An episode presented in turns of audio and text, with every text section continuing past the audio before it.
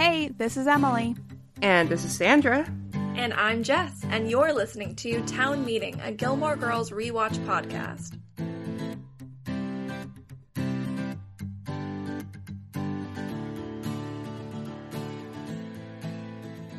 Hey guys, welcome to Richard in Stars Hollow. Yes. I guess it's been a while since I saw this episode. I thought I felt differently than I did about it, than I actually did. It's not I as heartwarming opinions. as Emily in Wonderland. Yes. No, no, it's not. it's not. But we have a summary to do, and this week it is by Jess. It is, and I'm really glad that I did well last time because I think it's going to make up for how poorly I'm going to do this time. We'll see, though. We'll see. This can only go well. Yeah. Well, let's call it. Three, two, one, go.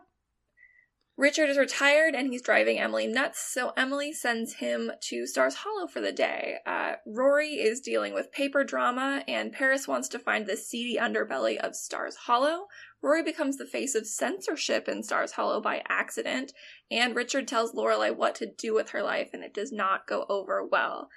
Uh, Jess also arrives. Where's he been all these past episodes? And Dean has built her a car. I mean, I- you had like two seconds to spare, and I think you got everything.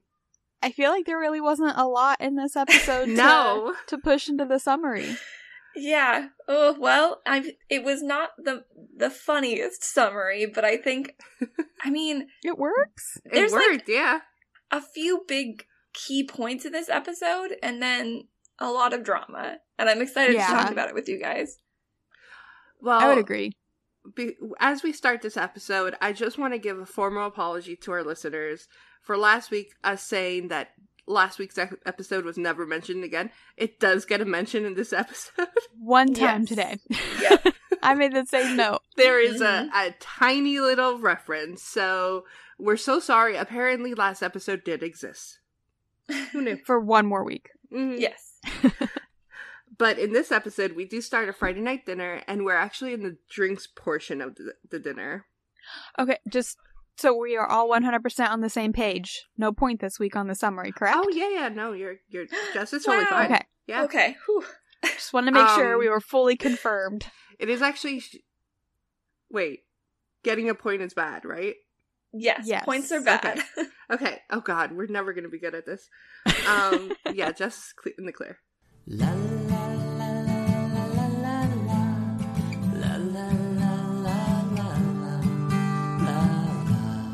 Uh, yeah, but we do we do jump right into a Friday night dinner. Um, and this is a funny one. It's Mhm. I mean it's it's dark, but at the same time, it's nice to see the girls getting along. And I'm with kind of what's Lorelai. happening. She's like, it's never what you thought it was. And I was like, yeah, you're completely right. Because honestly, I forgot where this conversation was going Yeah. until she says it. Poor Aunt Cecile with her bad knock knock jokes. Apparently, that's enough to get you kicked out of your eternal resting place in the Gilmore clan. Apparently, Yeah, that's pretty wild. I like my family. Full disclosure does not have a mausoleum. Mine Um, doesn't no, no. either. and I can't. We're not even all in the same cemetery. right? Exactly. Like I can't imagine somebody getting like moved. Yikes! But Although I will say, in Colombia, you do have to buy your your space early. So, like, my mom already has her space, which is really weird for me. yeah, Like, that is terrifying. I think that there's space like in the family plot. I don't Mhm. think there's anything assigned to me, but there's like you know when you like go to visit it, there's like some space. You know, for So I went- I went to visit my grandparents' grave. Um, I think this was two or three years ago, and then I just happened to look next to him and saw like my aunt and uncle's name on the gravestone, like spot already assigned. They're not dead, just so we're clear. so I called my aunt up and I was like, "I need to be prepared for this. Why didn't you tell me you had a grave already?" I mean, to have your names on a headstone already, that is like some true pre-planning. That is some Like- Emily level. That is Shit. Names, like date of birth, right? all that's missing is date of death. Wow. Oh wow! Yep. Oh my gosh. I've seen that with like husband and wife uh gravestones where like hmm the husband has already died but the wife hasn't. but her Yeah. name is already put there. Mm-hmm. I also I- think that's a little creepy. I think it's because the cemetery in my tiny little small town is filling up. Like- yeah. And ideally, long term, I think they're hoping that by the time they die, it will probably be full. And my aunt really wanted to be uh, buried next to my grandma and grandpa, which I get. Oh yeah. Um, What a but yeah, morbid start. I yelled at her. I was like, I need to be mentally prepared to see your name on a tombstone. Yeah, and it's also just it's it's pretty wild that this conversation comes out of are you dating? Are you dating anyone? Oh yeah, like she's really. Are you single? What about the guy who doesn't shave in the diner? The that right? works at Does, the does diner. Luke Yeah. James need a plot in our mausoleum? Is essentially what she asks. because this if he does, and Cecile's out, yeah, and they completely disregard Lor- Rory having anybody married. right? Like, Mhm. well, once you two, there, that's it. So, Lorelai, do you have anybody? Obviously, like, I get Rory's a teenager. She's not gonna know. Would But- Rory be like theoretically if she was married to Logan? Would she be in the Huntzbergers? Like this is such Yeah. a weird. I don't know. I mean, I think it depends. Like, are they planning on Rory marrying Rich and going into her husband's family mausoleum? But then But it sounds like they're planning on her being in there. Yeah, exactly. Also, what So if that- any of these know. people want to be cremated? You know, that doesn't seem to be an option. Well, then you just go on a shelf Yes. I- in the mausoleum. Actually, no. Doesn't this happen? Trix ends up on their on their man or well, her will says to put him on her mantle. On Oh yeah. Richard's Ooh, mantle? we'll get there. We'll get there. Um, anyway, this let's is talk- just like the cold open. This is, and this is never referred to again. At least I will not um, in this episode. mention there's a little bit of codependence from Lorelai. Of Rory can just be stuffed in with her, which is again very morbid. I'm s- very sorry. Um, I'm but, with like, Rory on that conversation. Yeah. I want my own eternal My resting own spot. space. Thank you. Yeah. But while this is happening, Richard does come down, um, agrees with Lorelai that Aunt Mhm. Cecile needs to be gone, and we get that like we go into um well, real quick, yeah. on that scene when Richard comes downstairs, and it's it's very subtle. Like I had to rewind it to make sure that this happens. But when Richard agrees with, oh, Aunt Cecile, horrid woman, Emily and Lorelai both do the exact same thing. They Oh. both like lift their little their I think their left hand up and just like, yep, see, we're right. And it's like Oh. perfectly in sync. And if you're not watching them, you don't see it. There is but a, it's a so couple funny. moments in this episode where Lorelai and Emily are definitely like either in The same or person. yeah, exactly. Where This it's is like, oh, this is definitely her daughter. Maybe Yeah. this is a hot take, but I think this is one of the most positive uh Lorelai Emily episodes that we've had. Mhm. It's definitely not the most positive Lorelai and Richard episode we've ever. Oh, had. absolutely not. Well, no, And but especially I mean, it's just- coming off of last week's episode too, Yes. yeah, where Lorelai was, you know, trying her damnedest to fight with Emily, Yeah. yeah. or not accept help. Well, I'll, I'll even say like in this next scene when we're having dinner, when they're having dinner rather, um, Emily looks amused at Lorelai's little rant about like don't ask what it is because if if you ask, you're not gonna like the answer. Yeah, she Um, definitely Because does. she Emily smiles. knows Yeah, because she knows. that it's true, Mhm. guys. I would not eat pancreas. Yeah, I'm not me an either. adventurous I'm not an either. organ meat kind of gal. Nothing Well- against it, but you know, Emily like points to her own stomach when she says it, like. It's human pancreas. No, sweetbreads is not human pancreas.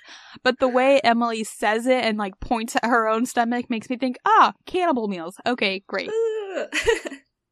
Two I weeks in a row. If anyone was a cannibal in this family, it would probably be be Emily. Yeah. Oh my gosh.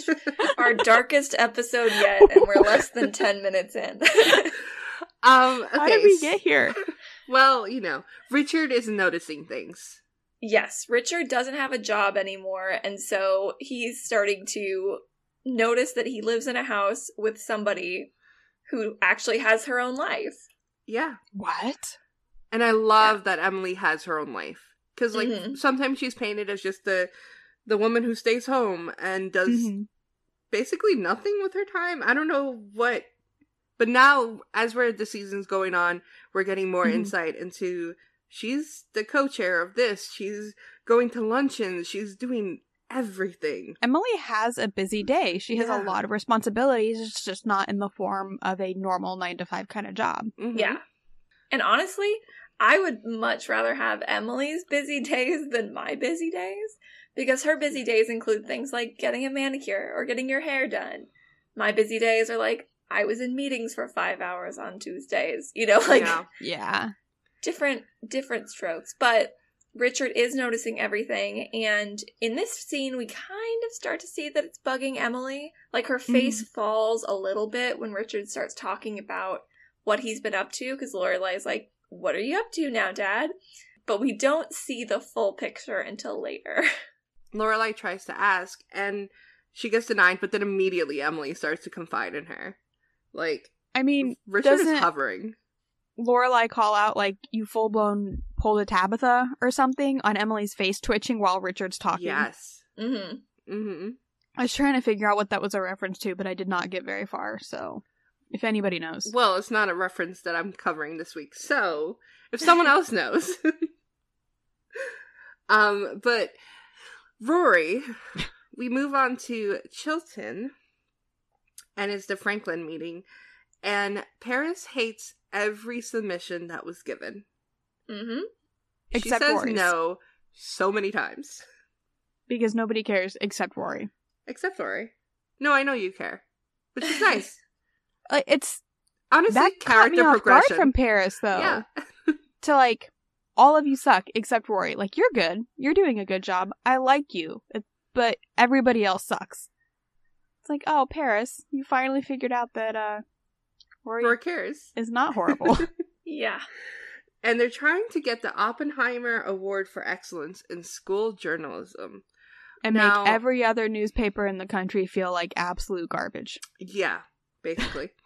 Yeah. Um, were you guys in newspaper esque clubs? I think we have touched on this before, but just in case.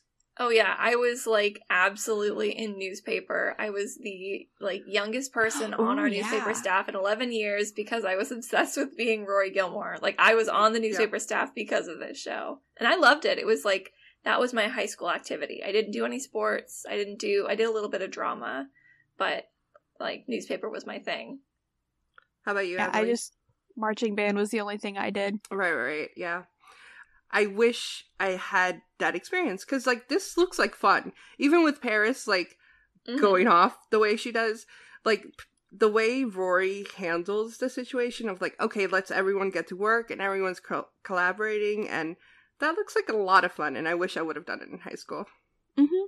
Yeah. I mean, and we, my newspaper staff, uh, we never competed for anything like the Oppenheimer Award, but we did go out for awards at journalism conventions, you know, in our state, in our region. And though none of my editors were ever as cutthroat as Paris, like, Mhm. You know, when you start comparing your paper to other schools' papers, you do kind of get that Paris mindset of like, no, we're better than all the student papers. Like, we're competing with, I'm from Seattle area. And so we'd be like, we're competing with the Seattle Times. Like, we want to be that good. we were not that good. We were never that good. Um, but I, I, I love anytime we get the Franklin because it really takes me back to those, Yeah. those periods of time. Um, but yeah, Paris, uh, I love what Paris does in this episode, guys. I think this is a really fun Paris episode. We had a lot of her being like kind of awful, and this is finally like we're getting fun Paris. But we had nice Paris at the Bracebridge dinner. Mm-hmm. So it's like we're we're gradually getting to lifetime friendship Rory and Paris. Yes. Yes. Although at this point, Rory is still like a little, um, I want to say aggressive towards Paris. Like she's not friendly towards Paris yet. No, I but think also Paris, Paris, is really hasn't- friendlier. Paris hasn't earned it. Mm, Yeah. I'd say for Rory, she's just like matching the tone that she gets from Paris. So Mhm. like Yeah. for Rory, she's aggressive, eh, but I would say it's because Paris is so aggressive that she she responds to that better than, well, hey, what about this? Or That's why don't fair. we try this? I think Rory has read Paris enough to be like, no, you basically have to yell at her to get her to listen to you. and people are like that, you know. You mirror your yeah, how you're gonna act towards other people.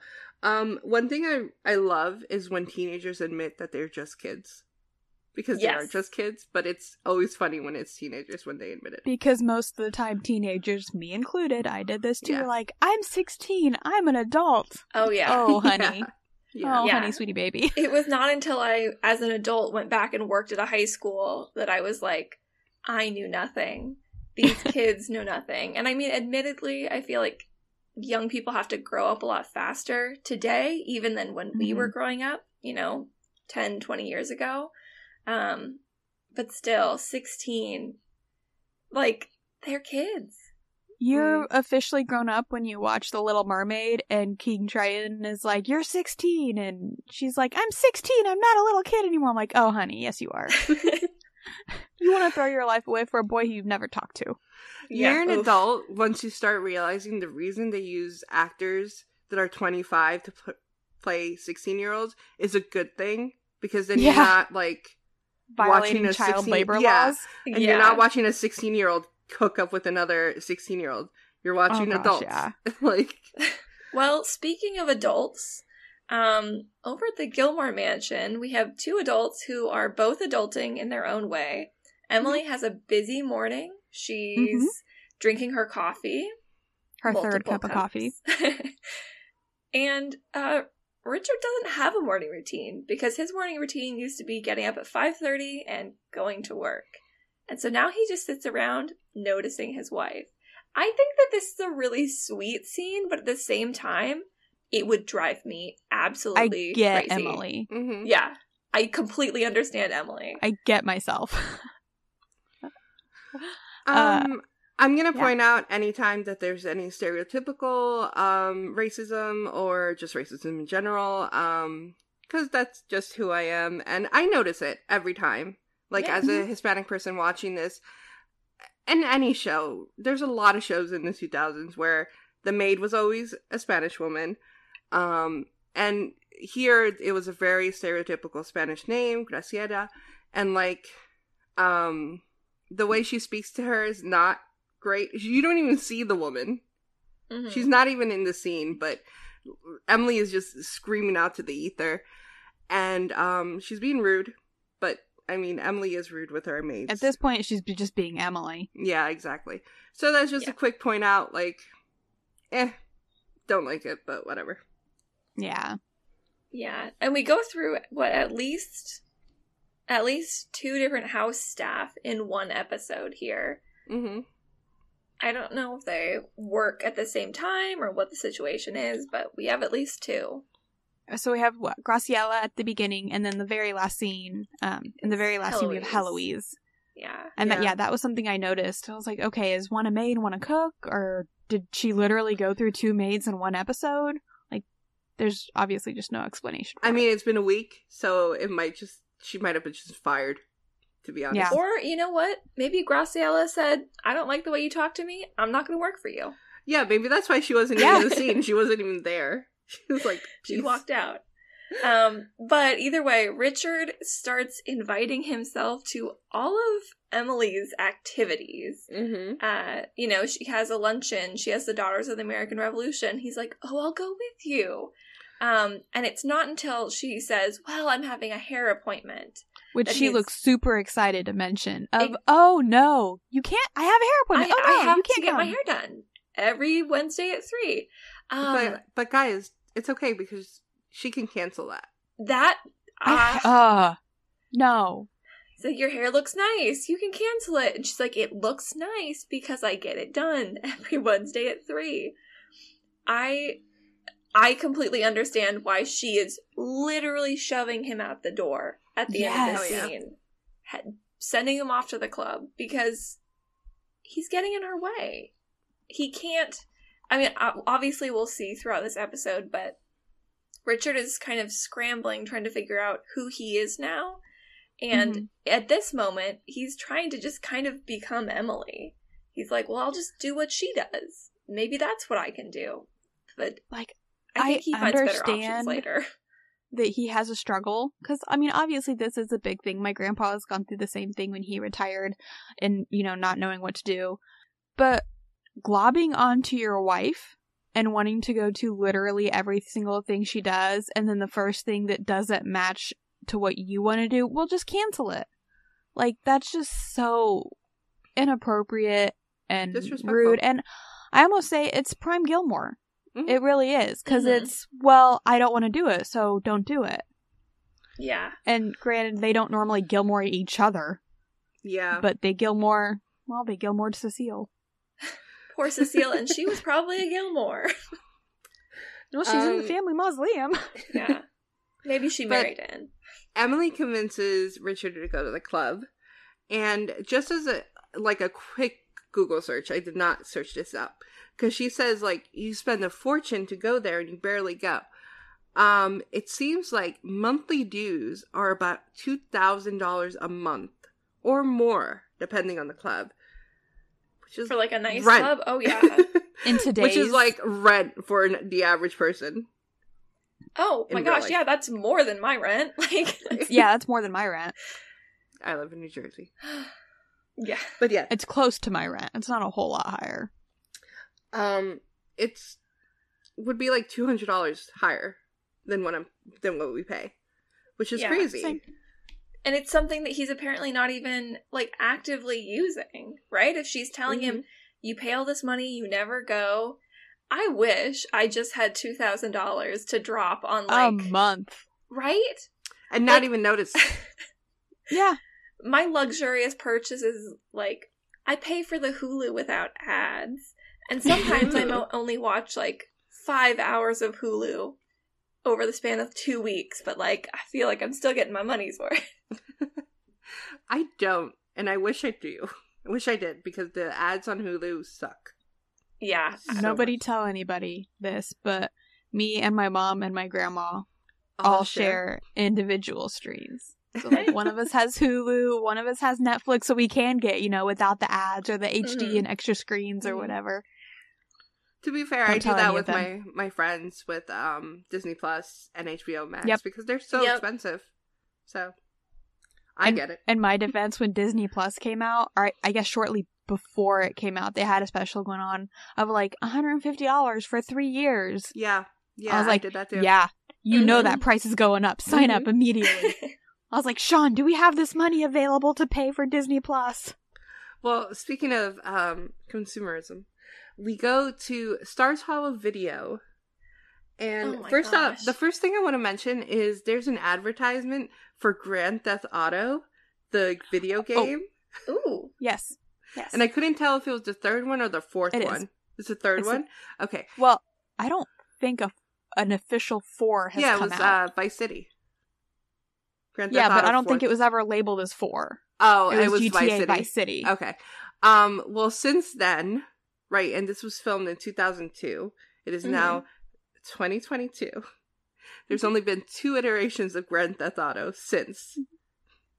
And they've don't been follow promising- the video game feeds on um there are so many memes about this because we have gone through two consoles yeah. with this game and i think last year or maybe at the beginning of last year gta was like hey new like redone upgraded version of gta 3 and everybody was like this is shit give us a new game And so they finally said, okay, Grand Theft Auto 6 is coming out. There's no, like, date. There's nothing. Yeah. Yeah, it's just a, a vague, it's coming. I played a lot of the last GTA. It came out when I was in college, and I like got myself an Xbox subscription so I could, you Mhm. know, play online. My problem is I'm just not a very competitive or aggressive video game person. Yeah. So I just wanted to make friends, and let me tell you, it's really hard to make friends. Not when you're standing there waving and they're running you down, or you play golf Yeah. with them and then they run you down, or you get in their airplane and then they eject and you crash. that was my experience with GTA. But I love this scene because I think we've talked about it before. The the whole like video rental world. Mhm. Oh my gosh. It just felt so nostalgic to see all of those movies lined up and this was all the like vhs tapes right and there was no VHSs dvds oh everywhere. the I just- poster. I and wanna it's go like back. the legit cases Mhm.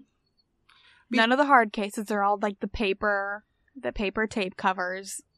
I know was neither like, of you guys are Dawson's Creek watchers, but in Dawson's Creek they worked at the video store. So this reminded me Mhm. actually a lot of that as well because it was like the same kind of setup and the Mhm. posters in the background. It's so it is really nostalgic. I remember when we used to go to Blockbuster and like you would always pick the candy in the Mhm. aisles, right? Yeah. and they would sell popcorn too but i don't think we ever got that but i i do remember getting the candies and like they would have the willy Mhm. wonka candies Ooh, yeah. Yes. i would oh, i would love them so much A couple of times we got the bucket popcorn Mhm. where it was like Yeah. the big bucket because you could like it's put your supposed to be like movie theater pump. Yeah, yeah so Oh. good.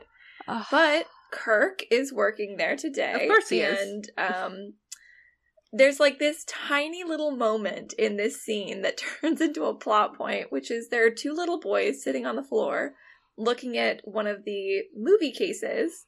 Mhm. Um and Rory just looks over and notices there's a half naked woman on it and she mentions it to Kirk. Super just casual. Nope, nothing is casual in Stars Hollow. And we'll get Nope. to that later. Kirk specifically wants to know where and what shelf, you know, so he can put it a- put it away. i thought that was Yeah. out of character. Not so character you can go stare at it. for him to be like is she It blonde is. right i thought that was out of character i don't know We're still working out the the Kirk kinks, yeah I guess. literally. Yeah. um i have a question for you guys what was your first rated r film Armageddon. Armageddon that's a good one I saw it in theaters that my mom took me to, and then my dad found out after the fact that she took us to see it in Uh-huh. theaters, and my mom got yelled at because I was like nine. um my friend's mom took us to see not another teen movie Oh, where there's a half naked, well, a fully naked woman the entire movie, just walking Oh around. gosh. Like the the whole joke is that she doesn't wear clothes. So my parents Oh. yelled at her parents when that sorry, happened. it was Volcano. Mine was Volcano. oh, was that the one in L.A.? Remember. Yeah. Okay. Tommy Lee, Mhm. Tommy Lee Jones. Yeah, Yes, the other yes, Tommy yes. Lee. I think mine was maybe uh from from Dusk Till Dawn, if that's rated R. The Tarantino vampire movie? Okay. I Maybe? don't think I've ever seen it, but yeah. oh, it's got George Clooney in it. Well, Oh, George Yeah. Clooney was very attractive back then. It's during his like Caesar haircut Oh, period of time, so like, you know, take it or leave it, but I yeah. did love him on ER. Um, but yeah, okay, so um while this is happening, right, Kirk does a little rant about membership cards, uh Rory tells on the little kids. Lorelai gets a phone call from Emily, Mhm. and Emily is desperate to get rid of Richard. Emily sounds like there's an intruder in her home and she's like hiding and calling 911. Like she is so panicked on this phone call. She needs him out of the house. He is driving her genuinely insane. No, but like Emily straight up says, if you don't help me, I'll take you down with me. Yes. Like she is serious about this. yeah, and she she brings up I pay for Rory's school. I Yes. co-signed on your loan. like she is The one pulling mention. out everything. the one mention of that episode. You have a house because of me. hmm But I mean, based on the way that Richard acts when he is in Stars Hollow, I totally understand where Emily is coming from. Yeah. Yeah. I would not be able to handle being alone with this guy all, all day long. This is this is going to sound like a really bad statement taken out of context, but like I love desperate Emily when she wants something from Lorelai. yeah. Yes, yeah, I It's just what you mean. it's great comedy. Well, it's also great to see like that that power shift because Mhm. Emily is usually the one that has power, and Lorelai reacts the way that she does. I think a lot of the time because she feels powerless, like when it comes to her parents, and so for her to suddenly be the one that has power, it throws both of them off. I will say that whenever it does happen, Lorelai usually agrees. Yeah. Like Lorelai Like- is usually like, "Okay, I will help you." yeah, Lorelai talks a lot of crap about her parents, but when push comes to shove, nine out of ten times she's there for them and does what they want. hmm yeah. So the next morning, Rory's getting ready for school, and Lorelai is coming up with like kidnap plots. She's she's bringing everything to the table to try to keep Rory home. Yep. What would be the logic as to why Rory would be at home when Richard shows up? Rory's gonna spend the day with you. She's gonna skip school. She, I mean, Yeah. I don't feel like Lorelai thought that one out entirely. Unless they were like Well, going to Rory take a special trip or something. Mm-hmm. I mean, I don't even think that they could get away with like parent teacher conference day or it's a random day off because like Emily is already so involved in Chilton that like Mhm. if Rory was going to be home because school was closed that day, like she would have mentioned it to Richard. yeah, but Richard is nicer to Rory. Like, Oh, yeah, he and is that's- Oh, yeah. much That's why to. Lorelai wants her there. She wants Yeah. that Rory buffer. Oh, I totally get Lorelai wanting Rory Yeah. there. I just don't think she thought through the lecture that would come from Richard for having Lorelai or for having Rory there. I will admit, I hated high school. So, well, I hate Oh. is a strong word. I I disliked it as much as anyone else did. And if I would have been given the opportunity from my mom to be like, take this day off, I would have taken it. Oh, 100%. Yeah. Oh yeah. Yeah. Rory's questions much asked. more Yep. responsible. And she does head off to school. Um it's so awkward when Oh, it's yeah. just Lorelai and her dad. They don't know what to do with each other. no, they I don't. don't, I think I'd say in this scene Richard does a pretty good job of well, you know, what do you normally do? hmm Let's Yeah. you know, I don't need any special treatment. Let's just go about your day as normal. yeah, and they start reading the This- newspaper. They have different sections. Like it's Mhm. it's cute. It seems like it's gonna work. Mm-hmm. This one scene is nice. Yep. It does. Um, they do go to Luke's because obviously that's what Lorelai would do next, right? Go to Luke's. Yep. And is it just me, but does Luke seem nervous when he comes over? I Like, don't he know if looks a little nervous. nervous. No. Um, it just like the way he like comes over is not his usual. I don't know. I think he I'd just say saw he's Richard more there. professional. Yeah. Yeah. Maybe there's that's a it. A guy with Lorelai, and I mean he like vaguely knows Richard at this point. I don't I mean, have he knows it's her dad. Yeah. But like it's still it's it's not like he's walking up to his regulars, you know. There's Right. there's a new element. Would they have not met at the dinner? Because like Richard I guess they would have like- met at the dinner. Yeah. Yeah. Well, they would have met at the dinner, and granted, I don't know if Luke and Richard would have had any actual contact, but Luke Mm. did go to the hospital when That's he had what I was heart That's thinking. true. Yeah. yeah. That's very true. Actually. So even if they're not like obviously buddy buddy with each other, they would at least know who the other is. hmm Well, Richard already ate, and you Mhm. know what he eats every morning at five thirty in the Half morning. a grapefruit. Yep, and you know what he expects Lorelai Lorelai to eat every morning? Half a grapefruit. Yeah. grapefruit. Uh, this is like such an old thing because I know I tried this growing up because it was like a thing that grandparents and older people did.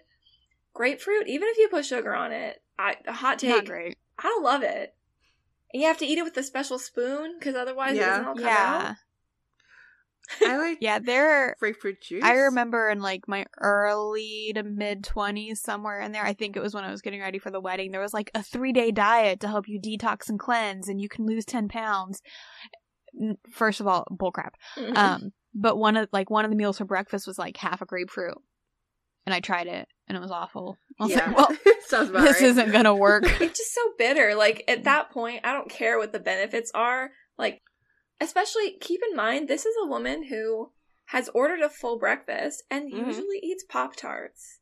Mhm. Lorelai is not Oh, a yeah. grapefruit woman. Didn't she order like banana pancakes or something? She I- did. she's She's got some fruit in there.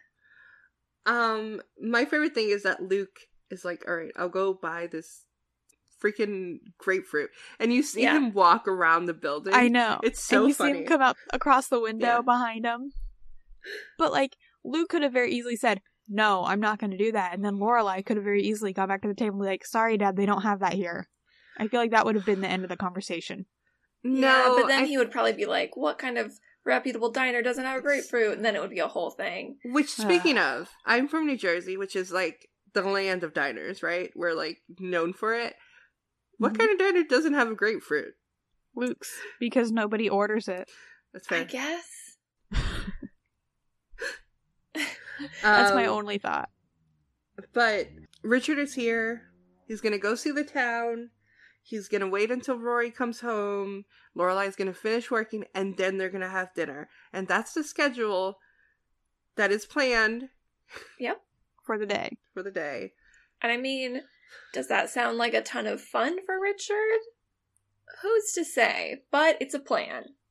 Well, It's a Lorelai's plan. on her It sounds third cup of coffee, which is Mhm. a very uh similar to Emily's third cup of coffee. Like almost the exact same conversation. Mm-hmm. And Richard gives that passive aggressive. Oh, that's a lot Huh. of coffee in the morning. Judgment. Yikes. Richard's So much whole thing throughout this episode is that he's just making observations. But if you ever needed to like learn how to make observations in a way that is incredibly aggressive, take notes from Richard. Don't do this. Don't do this. Uh, we go back to Chilton, and Paris is Paris, and she's talking about that. Um, the reason why these other newspapers have gotten this award in the past is because there's been a human interest story attached to it, Mhm.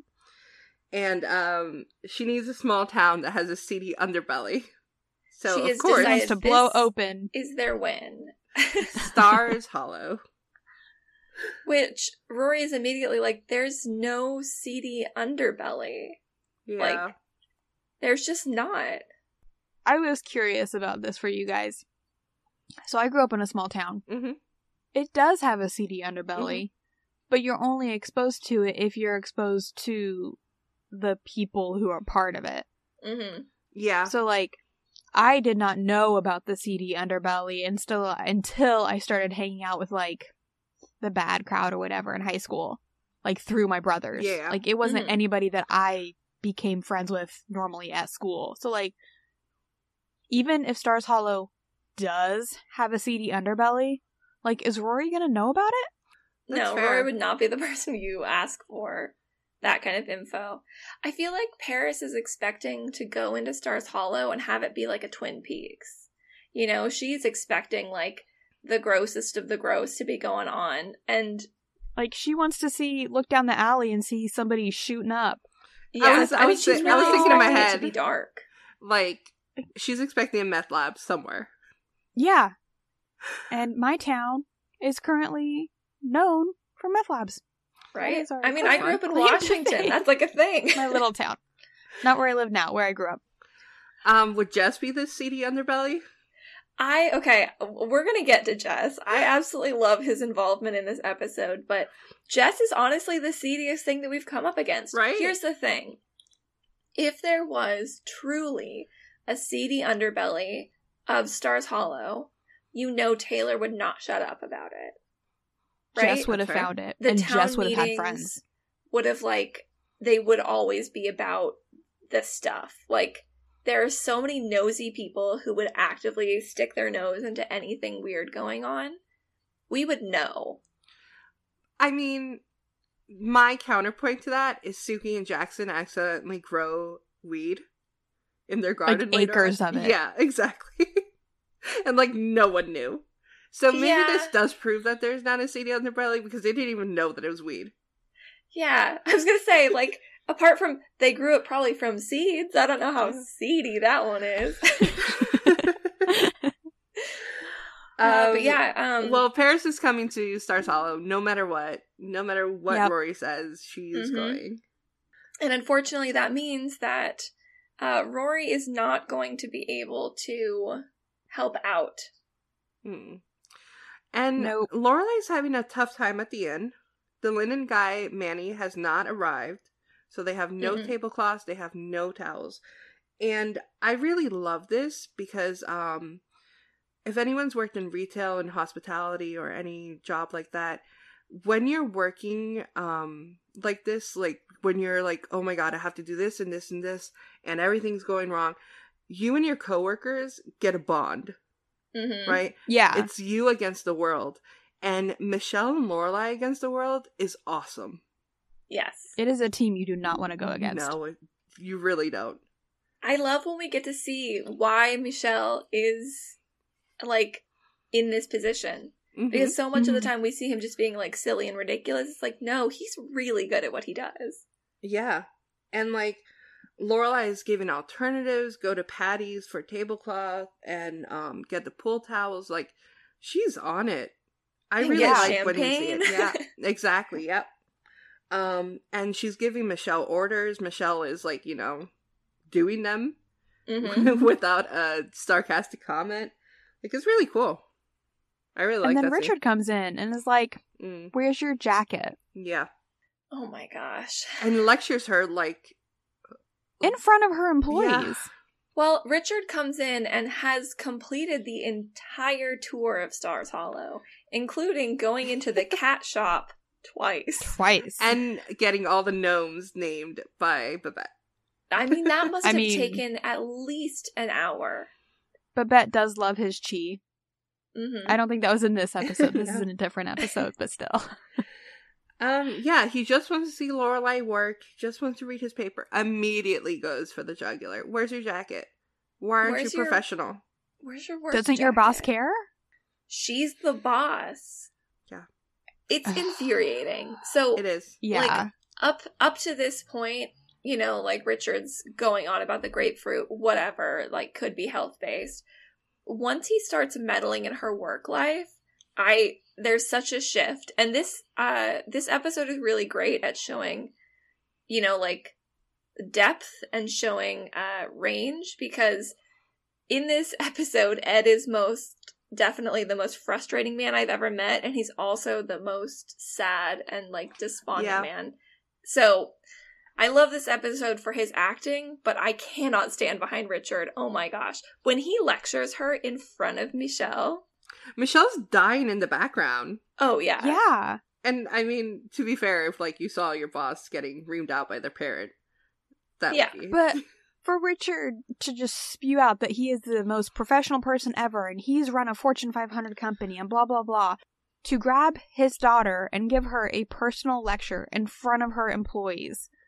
Like, even if you want, I know he pulls her, like, I need to talk to you and pulls her like three feet back, but like, that is clearly not enough Mm-hmm. when her her employee person directly under her is giggling in the background about what about what's being said And he even ends it with, okay, and I'll be sitting over here if you need my help or anything.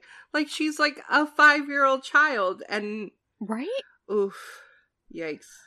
Yeah, and I mean you can Not a good see like the shift in Lorelai as she just kind of gets to this point where she realizes, okay, this is how the day is going to be, hmm and I'm Mhm. just going to say, okay, you know, I'm just going to let Just it get it happen over with. because the alternative is worse. But when he tells her, like, all right, now you go back to work and I'm going to be over there if you need me, again, it's like he's talking to a child and it's, Mhm. I Mhm. cannot, ugh. The older I get, the more that I realize that I maybe do have a little bit of a problem with authority. I never did in my youth. I was, I've always been the squarest square, the biggest rule follower. But the older I get, I'm like, Mm-mm, you do not tell me what to do. that's not a problem with authority that's having a problem being patronized and talked Yeah. down to yeah, ugh. This is a bad one. which richard is a prime example of going forward here Because I don't want to get too much like too deep into it, but would Richard would ha- would Richard have done that to Christopher, or to a man, or no like it's Lorelai? Where's your jacket? Yeah. Ugh, yeah. uh, I hate I guess- that. In the future, we kind of get to see how Richard would approach a man business wise with Luke, With- like much Oh, later I was gonna say with Stiles, with Digger. Stiles, yes, yeah, and then Luke But he with always like has his wanting to franchise the diner. That's but right. Either way, Richard Well- meddles in things he should not meddle in. It is prime Gilmore. Speaking of meddling, um, Paris and Rory arrive by bus. Mm-hmm. Paris hates the bus. yep Yeah. Yeah, i'm honestly like, surprised paris got on the bus and she like has i a know that's part of the experience but She does have a car. So what? Does she have to take the bus back? Presumably because get her Rory car? doesn't have a car at this point in the episode. Yeah. Well, yeah. how often does the bus run to stars hollow is paris like sitting an hour on the bench waiting for the bus to show up to take her back to harvard Well, Guys, it life seems before Uber sucked. yeah. But um yeah, and they see a diner. Well, they see a diner. They see Luke's diner. Um, but to Paris, it's a diner, and Yep. she thinks that it's going to be filled with prostitutes, truckers, and drug dealers. Well, yeah. What else happens in diners in New Jersey? Or, well, I guess in Connecticut. In Connecticut. I Thank almost you said very New much. Jersey. I love this interaction between Luke and Paris because I think that and Jess. well, when Jess Well, comes yeah. in, but like specifically just like Paris being Paris and Luke being Luke, if these two could just like go off, that would be I would love to see that. Early season like witty Luke and Mhm, Paris. mhm. Oh, that'd be fun. Do you guys think that his that Luke actually thinks that her name is Angela? Yeah. Like you do Like, does Luke not know who Yeah. Angela Lansbury is? I think he's just playing along because remember this is still quick-witted Luke. We haven't quite dumbed him down enough. I don't know. Like, the tone he uses when he says Angela just really sounds like he's trying to be personable. It doesn't sound like a sarcastic, okay, what do you want, right? Angela? And like I think of like my dad, and if like I would have told him my friend's name is Angela Lansbury, he would have been like, "All right, her name is Angela." Like, Yeah. but Angela I. Lansbury, is- she was Murder, She Wrote. Yes, hmm Okay. I said that Fun was fact, way she too was much. also Mrs. Potts in The Beauty and the Beast. I said that was way too much confidence for something I don't actually know. Hey, you know what? Fake it till you make it. Oh. Uh, we have a podcast. You know, we can do that. We can just say Uh, things Can we conviction. Yeah, just Hello? She wrote. Okay, yes. There we go. like See, I if was we were a That's trio of dudes, that's all we would do. um, but the best part of this scene is absolutely, without a doubt, when Jess comes down from the back, and Paris is like, "Where'd he come Who are from?" you? Yeah. Do you have a cat house upstairs? Is that where Um, the hookers are? And like And, Jess is immediately so into it. He's like, "Where has she been all my life?" Yes, I'm gonna play this bit. I do like that he calls him Uncle Luke. hmm It's I think it's Oh, the first he's- time. I think he's just playing into it. Oh yeah, Oh, yeah. I don't feel like it's a for serious Uncle Luke. I think it's a, oh, I'm gonna make this as dramatic as I can. Well, he's playing innocent boy done wrong by his Yeah. his mean, dirty Uncle Luke in the cat house, and it's perfection. I love mhm. this side I love of like that it's. Funny Jess. I love Jess playing along with jokes. Yes, Mhm. I do too. Like not his jokes. Like he just he sees a bit happening and he just jumps into it and goes for it. it's honestly like he and Lorelai like are a good match when it comes to like being able to play into other people's jokes and we don't get enough of it from Jess or at least we haven't yet. And Dean even mentions like in the whole conversation with Max, previous season obviously, of you know when they're in one of their bits, just go with it. Mhm. But I feel like the way Dean talks about it, it's just let it play its course. It'll be done eventually. Deal with it. Whereas Jess is like, oh, there's a bit. I'm jumping in feet first. We're doing this. Mhm. I love so much when Rory starts p- dragging Paris out and just does that little wave. yep, he does his little Very mocking wave again. When I was like what, like twelve or thirteen years old watching this, I was in love. Swoon. Oh yeah. Oh my gosh. Oh, I'm Jess. still in love. Um, and say so we've that. already kind of jumped over uh, Richard's lecturing of Lorelai. So what we can do is we can jump right into the next scene with Paris and Rory. So she has been drug out of the diner. Well, there's two Lorelai lectures. Yes. There's the jacket, and then there's an even bigger one after Manny after Lorelai gets the Oh, man yes, the yes. Delivery. So um, we go back to the inn. Michelle and Lorelai are trying really hard to do customer service. You know, here's champagne. We're very sorry. We're gonna give you the towels, the first ones we get. Mhm. Constant complaints Yes. from every direction from their customers, from their guests. Until Manny calls yes. and he has them. Well, Yeah, no, and it seems like he doesn't have them. He has It seems too like he many has- problems. Some towels. Yes, And so Lorelai s- does what she needs to do to secure their towels and linens. And he will be there in 20 minutes. yes. And she knows that she Sounds needs like to a talk great to him in job, a certain way. Yeah. Job done well. Good job. um Except.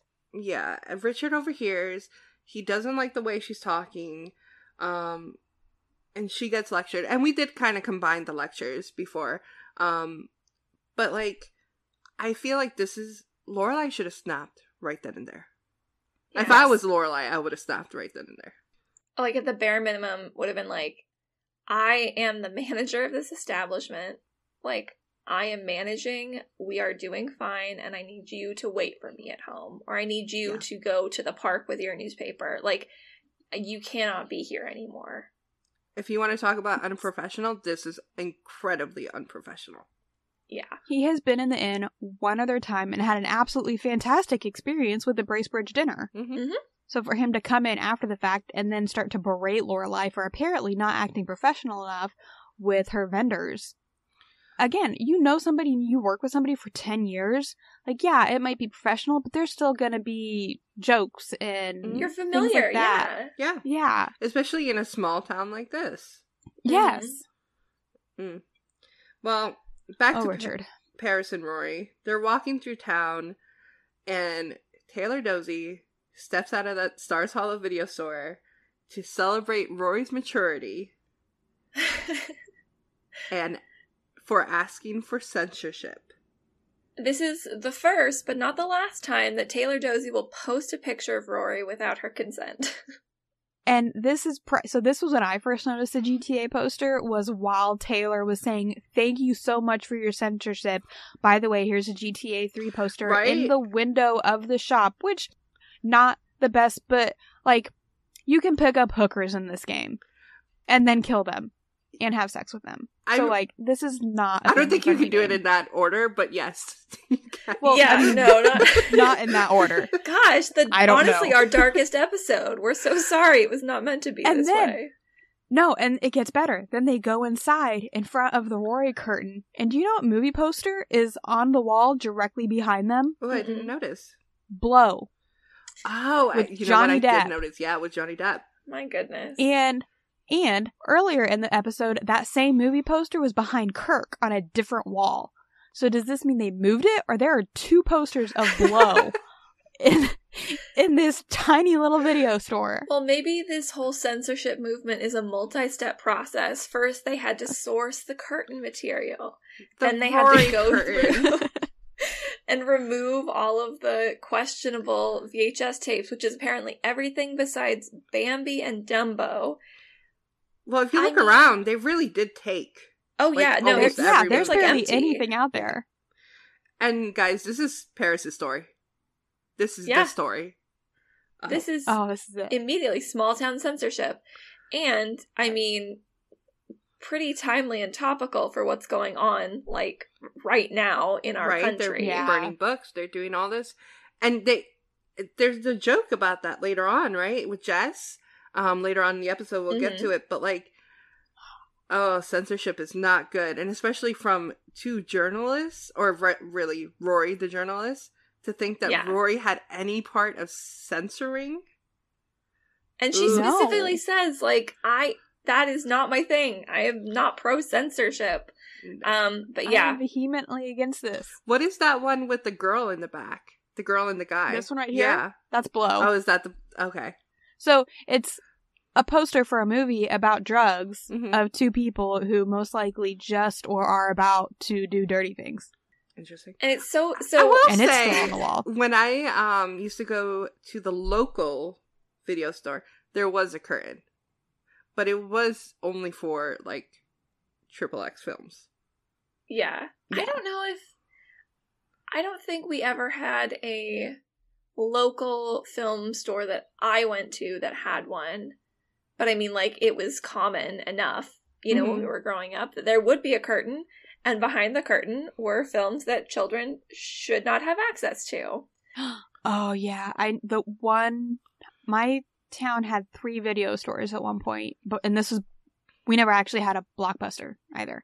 Um, but I specifically remember one that had a curtain because I remember trying to peek through and see what yeah, was back there right. at one I remember being like 11 years old and being like, so, so what's behind the curtain? But This is usually at a Karma. it's not a full floor to ceiling, half of the business is curtained off situation. I mean, the curtain was floor to ceiling, but no, there were not very many videos back there No. compared to the rest of the store. I love Paris immediately dives into the story and she asks Taylor, How long have you been working here? Which is a great question because Taylor does not work there. Yeah, I assume he owns this business as well. right. That's kind of the vibe that I got. Because Kirk certainly doesn't own it. Or he's you- there as a government official. Do you Mm, yeah, that think- could it. Do you, okay, hear me out here. Taylor owns random buildings throughout the town, right? And then he just puts Kirk as his assistant manager at every single one of them. And that's why Kirk has so many jobs? It's the real nepotism. seedy underbelly is Taylor buying up all of the businesses in town well, he tries to. and forcing people out. I don't know. There's something there. Paris, I agree with you. Write this story. Yes, and apparently Paris is um, satisfied enough with her scoop that she lets Rory free, and so Rory gets to go home and Mm-hmm. save Lorelai. And Lorelai is so pissed, man. oh, poor Lorelai. Yeah. Lorelai is like at her wits' end.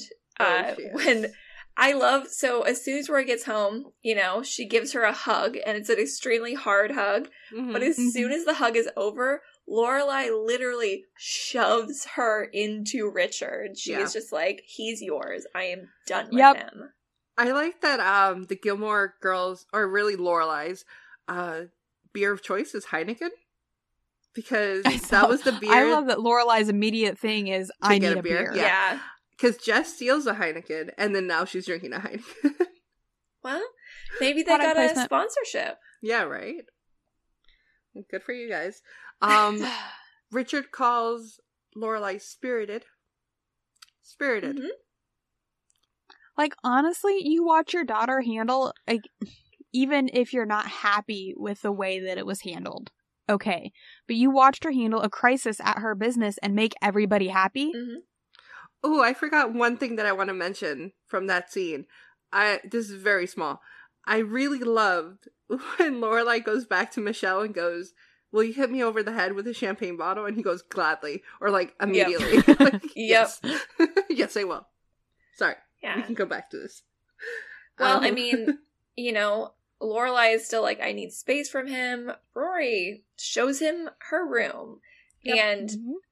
He immediately whips out a little notebook and he's gonna write down the books that she needs because there are gaps in her collection. And she shows him, uh uh uh. I've got books under the bed. I got books in the drawers. mhm. Where are her clothes? well, she keeps them in that In other the dresser. closet, yeah, right? in the Oh yeah, I forgot. She she has two dressers and a wardrobe. Mhm. yeah.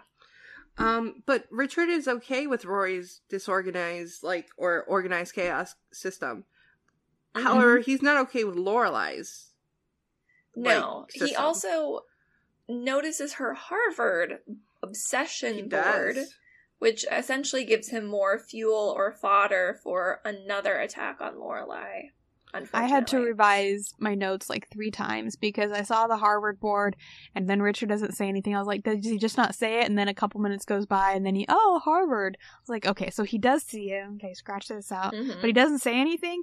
And then he goes and, you know, Yeah. attack Lorelai with it. Well, It's also like, oh, in the this slow scene burn. is um they're gonna order Chinese food from Al's Pancake World, Yes. right? Mhm. And Lorelai comes over with like a huge.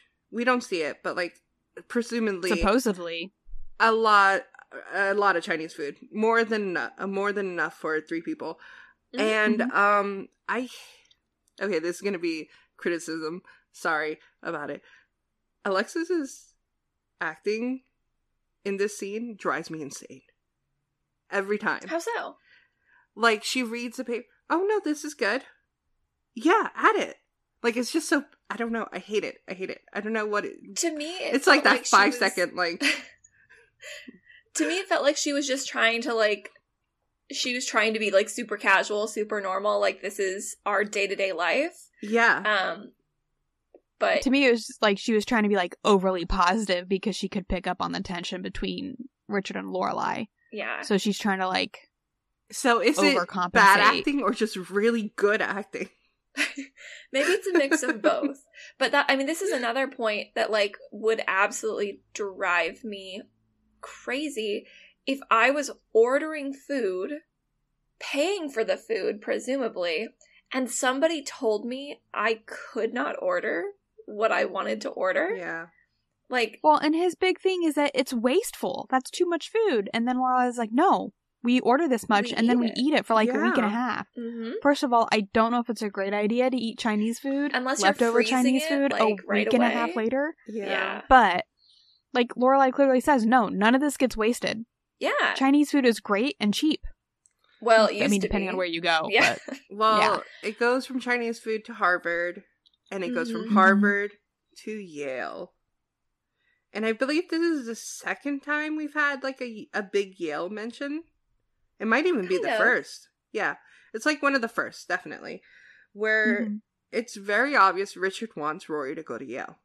hmm And he I even hate that he kind of implies that Rory could not get into He Harvard. does. Who's going to help her get into Harvard? Like, Rory doesn't need help to get into No. Harvard. Rory's going to get Rory into Harvard. hmm And Rory doesn't need anybody's help to get into Yale either. Like, the implication is that you have to have a connection to get in, but like Rory's entire life is based around being able to academically prove herself able to go to one of these universities. and Mhm. although it is true that it's nice Connections to have help. yeah, connections help. Oh yeah. Oh, Um, 100%. we also see in the show an instance of connections not helping with Paris. So like it goes both ways. Like Yeah. just because you went there, Richard, doesn't mean that they would accept Rory. And just Mhm. because you're not helping with Harvard doesn't mean they're not going to take her.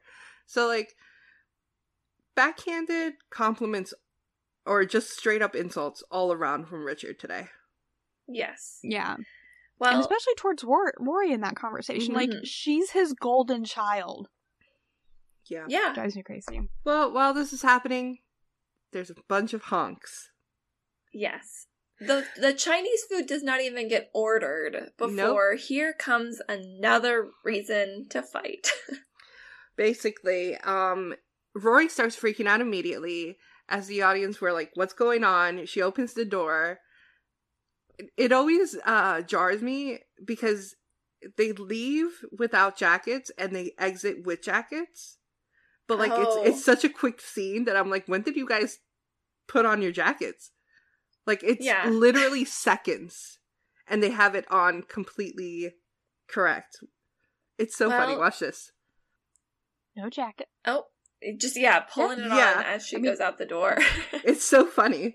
Um, but yeah, they go out and it's Dean Forrester in front of a baby blue car.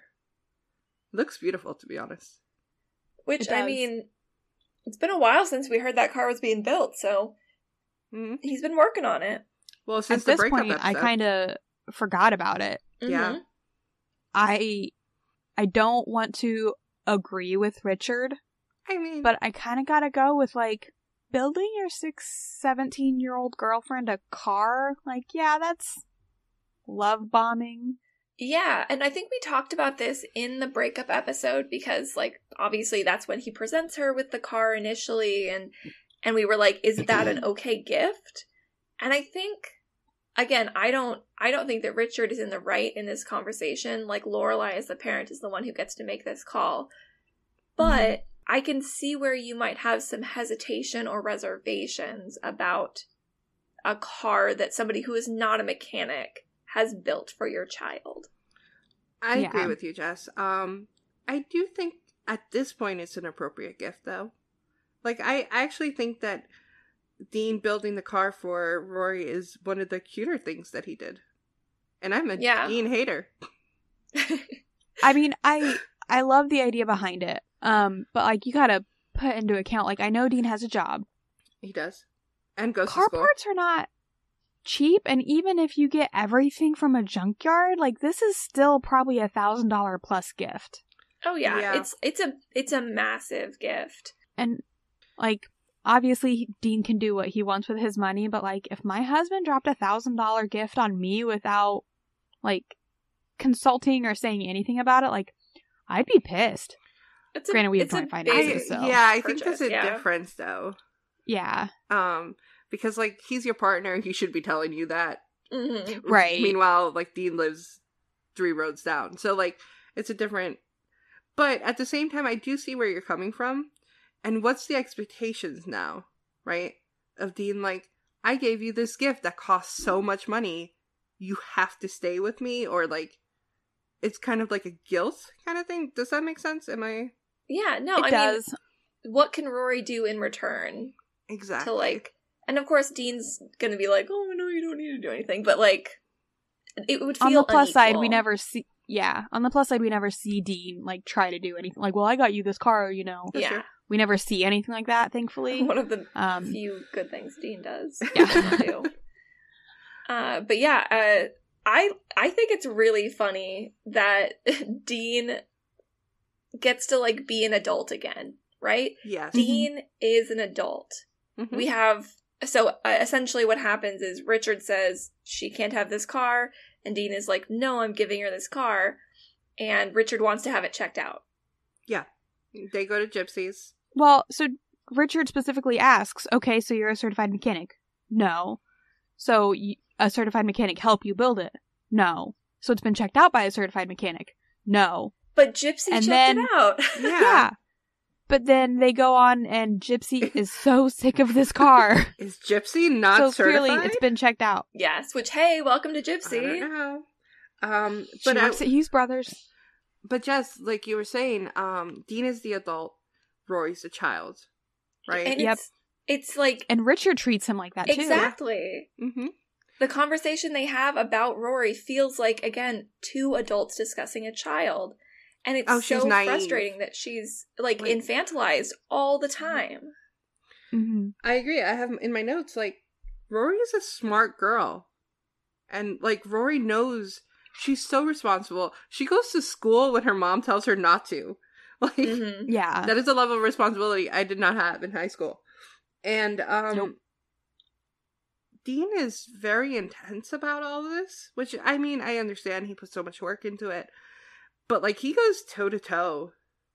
And they're both Yeah. so so tall. Yeah, and we get the exact line again, right? The "How tall are you? Yeah. Why do you want to dance?" But Uh, this I time it's played a little softer. I appreciate the offer. I though. love it here. yeah. Yeah. I love Richard's response to that.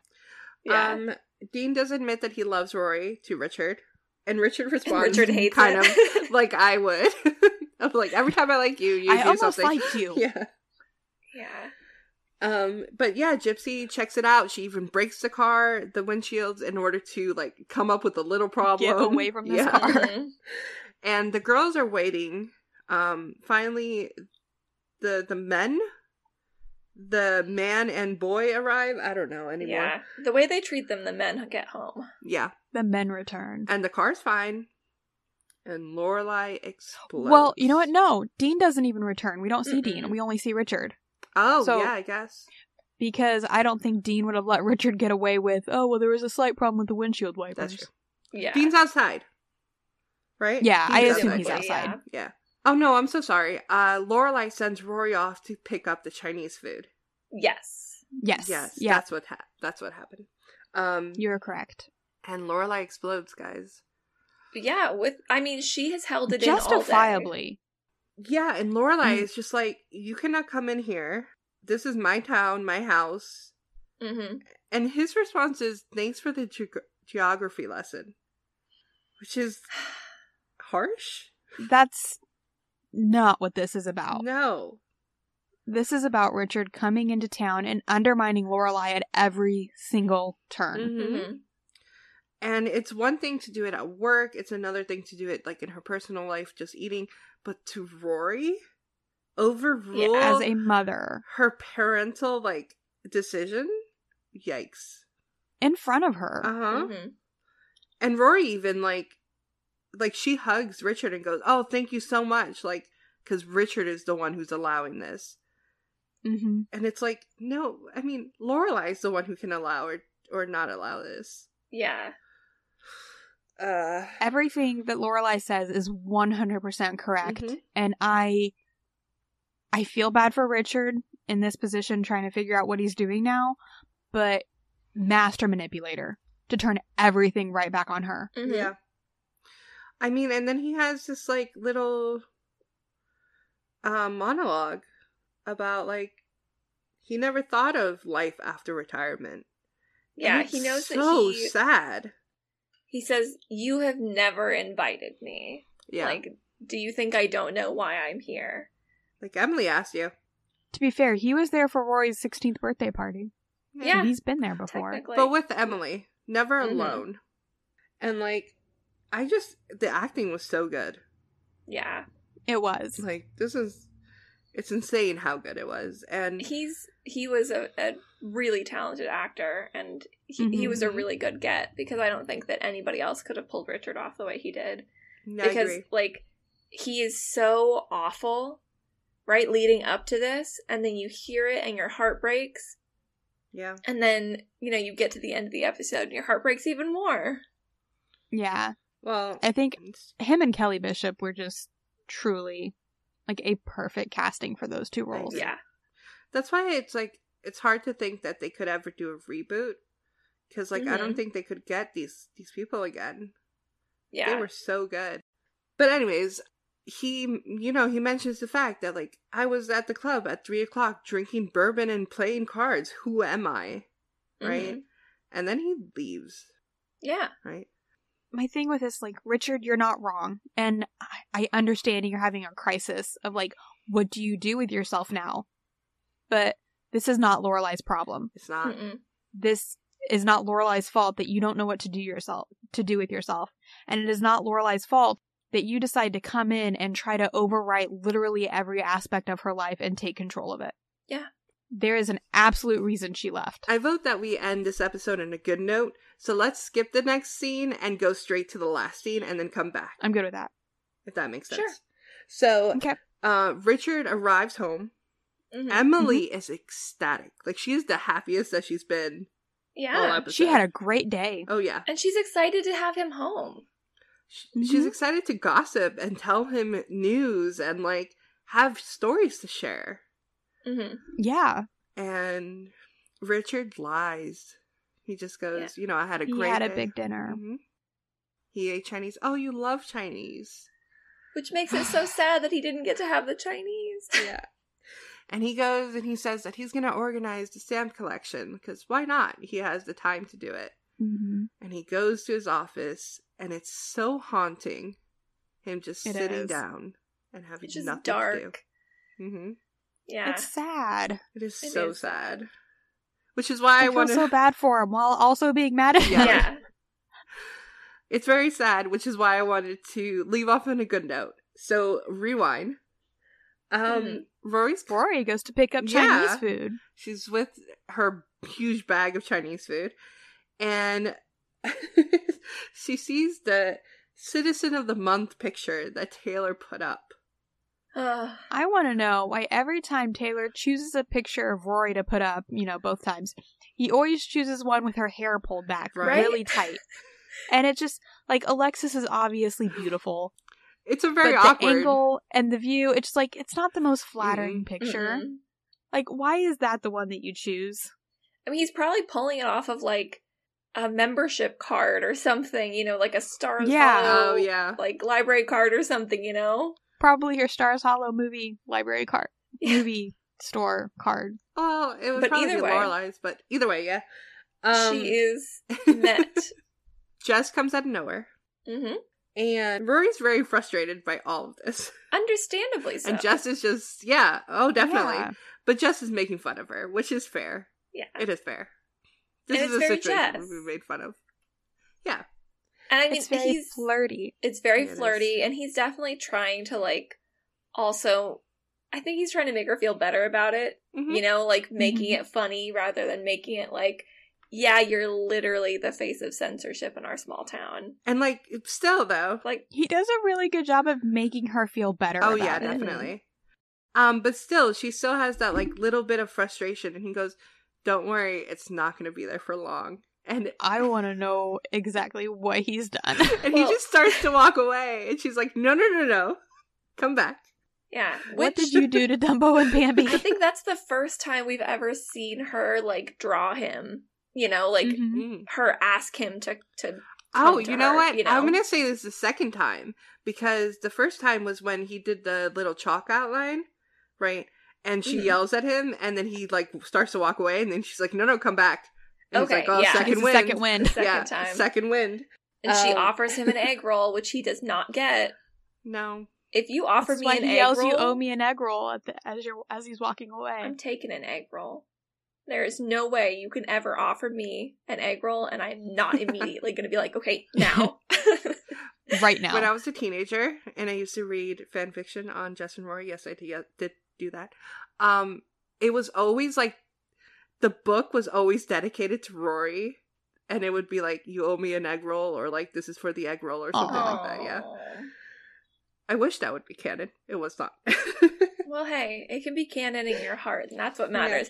Either way, Jess has set up a uh, a sneaky surprise for whoever rents Bambi or Dumbo.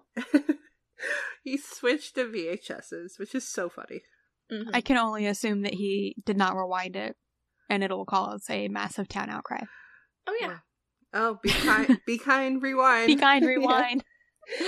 Um, but yeah, and they're very cute. They Yeah. are. It's They were cuter than She's Dean flirty. and Rory, and Dean built Oh, her yeah. a car. Well, because like Dean shows up and it feels like he's a grown up and he's giving her congratulations, honey, here's your car. Like it just their relationship has lost its cuteness. And it Yeah. will continue to lose its cuteness as we get more and more cuteness with Jess. But that's a Mhm. um a, something that just came to me was like she did have two acts of services done to her, and yet she was happier with the second one. With just the fact that he switched out VHS tapes, she was smiling. that doesn't include a thousand dollar gift no, Mhm. plus gift. just All the you have CD to do is scar some children. and you've wiggled your way into Rory's heart. Well, then that was the episode. I liked this episode. I think the acting is great at times. Um, Mhm. hmm but I will say, like we said in the beginning, Emily's when Emily came to Stars Hollow it was a little bit more impactful. Yeah. Yeah. Richard was just a Say, more I like this episode, but yeah, Richard is infuriating in this Mhm. episode. Yeah, because in Emily in Wonderland, we have her like obviously freak out about the potting shed, but like that comes Mhm. from a different place than Mhm. where Richard's frustrations come from in this episode. Yeah. So Well, Emily's comes from, oh, they've cut me out of their life this much, and this is what they went to was this horrible tiny little shed they'd rather live in than be with me. Richard's is literally, what do I do with my life? Woe is me. Right, it's, I'm going I to have a try to control everybody around me Mhm. now. now it's your problem. Yeah. La la la la la la la la la la la la la Who is the townsperson of the week? Because I can definitely tell you it's not Richard. But Wouldn't that be a hot take? Yeah. Richard comes in and changes everything, and he's the best. No, actually, my thought was Lorelai. that was my thought. Yeah. yeah. I think it kind of has to be Lorelai. Mm-hmm. She defends herself. Like she she handles him. She wow. She handles him. That's what I meant. Yeah. She handles the criticism Mhm. very well and very professionally in her place of work. Yeah. and still does not go off on him when they get out of that place of work. She just tries to put it behind her until obviously the car shows up. Mm. yeah. In which case, then she puts him in his place. But Yeah. even or at before least that, attempts to. she does it in like a very controlled way. Mhm. where she's like, Mhm. I'm about to get very mad at you. And then she states Yeah. her case. So, Yeah. yeah. I think Lorelai, it's like she deserves a, a medal of honor for this episode. Mhm. She was I really agree. fighting. I will say, I do think Rory still had a really good episode too. I agree. Yes. She was I my just second think choice. Lorelai outshines her. Honestly, my Yeah. second choice was Jess, but I was like, oh, he was only in it for like two seconds, and it was just I to Yeah. control people. We're getting closer to more Jess. Slowly Yeah. surely. well, and the the final scene of Jess is, "I did this to scar children for you." Mm-hmm. So I mean, isn't that romantic? Rory sure The thinks romance. so. ask a child's parent. Oh well, yeah. yeah, ugh. Mm. But yeah, so congratulations, Lorelai, on this Yeah. week's Yay! episode. And up next, we have references with Sandra.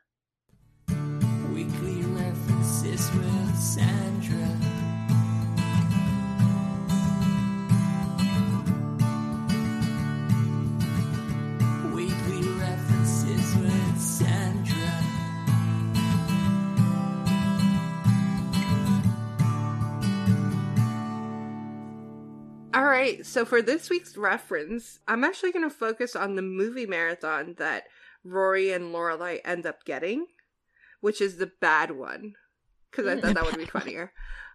And the first movie they mention is Cool as Ice. Now, anyone born in the 2000s may not have ever heard of Vanilla Ice, and it, that's fine. Honestly, it's fine. But Vanilla Ice was just like white boy rapper in the 90s. Um, he had a song that he basically plagiarized off of uh, Queen's Under Pressure. Oh, and Bowie? Under Pressure was Freddie Mercury and David Bowie. Okay, okay, Mhm. yeah. So That is one of the versions on my music list. Continue. Vanilla Ice, this rapper, this was his feature film debut. It is uh the plot focuses on Johnny Van Owen, a freewheeling motorcycle riding rapper who arrives in a small town and meets Kathy, an honor student who catches his eye. Meanwhile, Kathy's father, who is in the witness protection program, is found by the corrupt police and he escaped from years ago. It was like developed for Vanilla Ice to make him this big star. It was a box office bomb. They made this movie for six million dollars and it only grossed one point two million. Oh no. Which I need you to understand how little that is. yeah. That is Have either of you so seen this little. movie? No. Mm-mm. I I have have not. seen this movie. Let me tell you, if you have ever at any point thought that Vanilla Ice guy is kind of cute, watch this movie. You are the target audience because this is a musical romance, like a rom com. I don't know. That's my pride. That's my bread and butter. I it's if you can get your hands on it for free, do not pay for this movie. Um, I think it's fun. It's stupid, but it's fun. Well, um, when this project was being developed, the main role of Kathy was offered to Gwyneth Paltrow, but her father forbade her from accepting it because he thought it could hurt her career, and it probably would have. To be Honestly, yeah. honest. so, um, but yeah, it was a horrible movie. It won for uh worst new star for Kristin Mil- Minter, the woman who actually played Kathy, but it was nominated for like a million uh Golden Raspberry Awards, which is like the worst the Razzies, Mhm. right? Not the best movie. So that's number 1 on the list. number 2 is Hudson Hawk. And Hudson Hawk is a Bruce Willis movie. Has have either How of you can guys you watched go wrong this? with Bruce Willis? I have not I have seen not. Hudson Okay. Hawk. No. Well, this live action film employs cartoon style slapstick comedy, including sound effects, and it makes it like into just awkward kind of thing. It's not funny. Um, the plot itself is about conspiracy theories, secret societies, which sounds cool, right? But then Do Yeah. you? So you said it takes. You say it's live action, but there's like some animation in it. No, it's like uh the style is like an animation. So like they have sound effects Okay. and they have stuff like that. Um where it's like if you were watching a cartoon but it's live action. It made me think of like Who Framed Roger Rabbit if they were trying to like Mm. recreate that with a different cast. I've never seen Hudson Hawk, so I have no idea. I honestly I've never seen this either. Um no one did. Except for the Gilmores. um, it received three Golden Raspberry Awards for director, screenplay, and picture. Although Bruce Willis was nominated as worst actor, and then supporting actor and supporting actress were also nominated. Man. Yeah, it was nominated for everything, and but people thought that this movie was like the the people behind the movie thought it was going to do well because Die Hard ju- had just come out, um, and this was going to be another action movie. Well, it only How can you go wrong with Bruce Willis Exactly. in the early '90s? it only grossed $17 million in the US and Canada. However, it grossed $80 million outside of the US. So people overseas really liked it. Sometimes that's how it goes. Yeah. I can't tell you what's about. Um, it, I try to read its plot. It does not make sense to me. Someone watch this movie and tell me what the hell is going on. Um, and then the last movie is Breakin' 2 Electric Boogaloo, which is a common joke that I hear all the time um, whenever like someone says a sequel is like Mhm. Electric Boogaloo. Um, it because it is a sequel to the movie called Breakin'. It's a breakdancing film. There was actually a sequel to this as well called Rappin'. All of these without G's, by the way. Breakin', Rappin', or known as Breakdance 3 Electric Boogaloo. Oh my gosh. Um, but none of these have like a connective plot. The only thing is Ice T is in every single movie, and Ice T is, of course, the actor from SVU. Um, and this movie is three main dancers from Breakin' struggle to stop the demolition of a community recreational center by a developer who wants to build a shopping mall. This movie also did really badly. It grossed $15 million in the US and Canada. They don't even mention the European numbers, so I'm, can only assume that it was horrible. They don't exist. Yeah. Um, it has a rating on Rotten Tomatoes of 29%, Oof. But it does not look like it actually won any Razzies, so it has something on the other two. I mean, it made 15 times as much money as Cool as Ice. exactly. So yeah, and the legacy of this film is that it has become like that nickname to denote a sequel. So, like I said before, people say blah blah blah two Electric Boogaloo, and it gets made fun of most of the time. What the hell does Boogaloo mean? I, I, It doesn't need to mean anything. Sh- You a know what? dance. Yes, you're right. Apparently, it it's a it movement. Can just mean anything. Uh, Emily has pulled up a clip of this movie while Sandra's been discussing it. It seemed appropriate. There is a dance fight with nunchucks versus trash can lips happening. So, if nothing else, just look for a few clips on YouTube because oh, this look at that! like quite a little thing. There's a lot of studs. and this is without music. yeah. Like I have it silenced, so it's just people dancing to silent air. There's a lot of 80s hair. hmm It is. I love it's it. great. But yeah, these were the three bad movies that they watched. Um, if anyone wants to have a bad movie marathon, these are the movies that I recommend to watch. The Gilmore Girls obviously enjoyed them, so I'm sure you will Mhm. too. Maybe.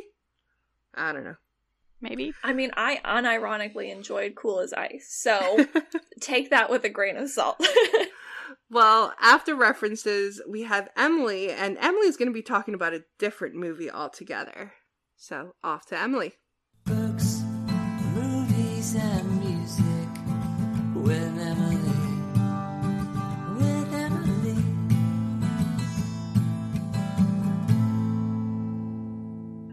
Okay, so to continue this movie marathon, um, I am going to talk about Showgirls. So this is the movie that the two boys are looking at the cover on that starts the whole censorship debacle.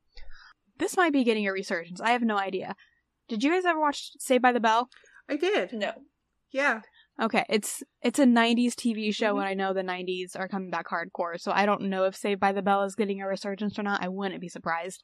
Um, Zach Morris are is like the worst human being ever. well, yeah. That's But anyway, so Showgirls, the main star of this movie is Elizabeth Berkley, Mhm. who played Jessie Spano in Saved by the Bell. I'm this so was, like- excited. Sorry. Ex- exactly, and it gets darker.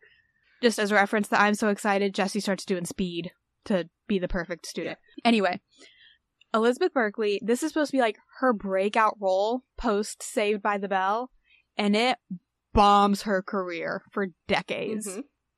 just to start this off. So the description is Nomi, Elizabeth Berkley, arrives in Las Vegas with only a suitcase and a dream of becoming a top showgirl. So, dancer? Mhm. Yeah. That's why I took Yeah. that. She quickly befriends Molly, who works at the high profile Stardust Hotel and lands a job at a seedy strip club. A chance meeting with Crystal, the Stardust's marquee dancer, and her powerful boyfriend Zach brings Nomi one step closer to realizing her dream. But as she ascends to the top, Nomi, Nomi begins to wonder if it's all worth it. So, Elizabeth Berkley's character becomes a stripper, which is nothing wrong with that at all, but gets into a very tough crowd there is a legit rape scene in this movie, Yikes. but not on her, but on one of the other characters. Um, Elizabeth Berkley could not get a job after this movie. It bombed so bad. Oh man. Nobody wanted her after this. Um, so we were talking about the Razzies. This show was nominated for a record, well, a record at the time, seven raspberries. Oh wow. Or I'm sorry, it won seven Oh, Razzies. okay. It was nominated for 13. Oh my gosh. Literally every category. This, I believe, was the first movie that had one of somebody who, yeah, Verhoeven, uh, Paul Verhoeven. He was the director, I think. Um, he accepted the Razzie. Oh He- wow. This was the first time anybody actually showed up to accept the Razzie. It did get a little bit of a cult following, not quite as much as they probably would have liked, but this was the first movie that had a massive release and it was rated NC-17. hmm This movie is 45% is is like 75% naked Elizabeth Berkley. That's that's almost the whole movie. Is her naked Wow. a lot of sex, a lot of bad language, unfortunately, some sexual violence as well. I guess theaters hired extra staff to make sure nobody under 17 got into the theater to see this movie because it was, I think, the first and also still to this point the only NC 17 widely released movie. Um, Interesting. However, its budget was 45 million. It grossed in the box office overall 37 million. It was also banned in multiple countries, as Mhm. I'm sure Yeah. is not a surprise. Mhm. Um, but it made more than a hundred million on video release and rentals. Oh, I'm sure. Because people don't want to admit that they want to see know, it. Yeah. Boobs, butts, boobs, Mm. vagina. Um, wasn't there Um, like a Lindsay Lohan movie that was similar to this? Was there? Yeah, it was like I think it's like one of the last movies she made where she was a stripper as well. Um, I know who killed me. I think that's what it was called. Oh, Oh man. oh no! I, I, uh, no. I have not Okay. followed her career trajectory for a long time. I think that movie, that movie also was hurt her. specifically mentioned. Yeah. Verhoeven appeared and accepted his Razzie for Worst Director. It, apparently, the movie was then soon tied with Battlefield Earth for winning the most Razzies in a single year, a record that was not broken until I Know Who Killed Me Yeah. won eight. It was like in super bad, and it was also the same concept. I did remember. I do remember that because I rem- I used to really love Lindsay. I yeah, mean, I still do. I Know Who Killed Me, 2007 American psychological thriller starring Lindsay Lohan. Um, Neal McDonough. I like Neal McDonough. Um, a young woman who is abducted and tortured. Oof. Yikes! That's Yikes. dark. This is a These are dark all dark. episode. You're right, Jess. We didn't plan this. We're very sorry. Um, there were quite a few women up for the main cast, um, up for Nomi's um, role, including like um, I think I read Sharon Stone, Charlize Theron. Oh, who are the other Charlie? Theron is such a great actress. she, she is. is. Oh my gosh, I could She talk was- about Mad Max all day long. Mm. Uh, Charlize Theron, Pamela Anderson, Oh, Angelina Jolie, Denise Richards, all absolutely gorgeous women. Mhm. big names. But they, I, yeah, we'll bring names now. Mm. This movie came out in 1995. I guess they did not go with Charlize Theron because she was virtually unknown, and they wanted somebody who was a little more well known at that point was. Sharon Stone already in um whatever movie she was in where she flashed? Okay, so I'm sorry, I had that wrong. Sharon Paul Ver, whatever his last name, Verhoeven had recently discovered Sharon or brought out Sharon Stone in his previous movie. So that's why so many large name actors and actresses wanted to work in this movie Mhm. because he literally like just Has she already done Basic Instinct? I think that's the movie that he directed that brought her out in. And so everybody was like, well, it's him. It's this guy who just did this great movie. I want to work with him in this movie. And it ends up bombing and killing Elizabeth Yikes. Berkley's career. Um, and then I'm annoyed at this. So in like 2014 or 15, Paul Verhoeven finally came out and he's like, no, I told, like Elizabeth Berkley got reamed for all of her over the top acting and that she did a horrible job.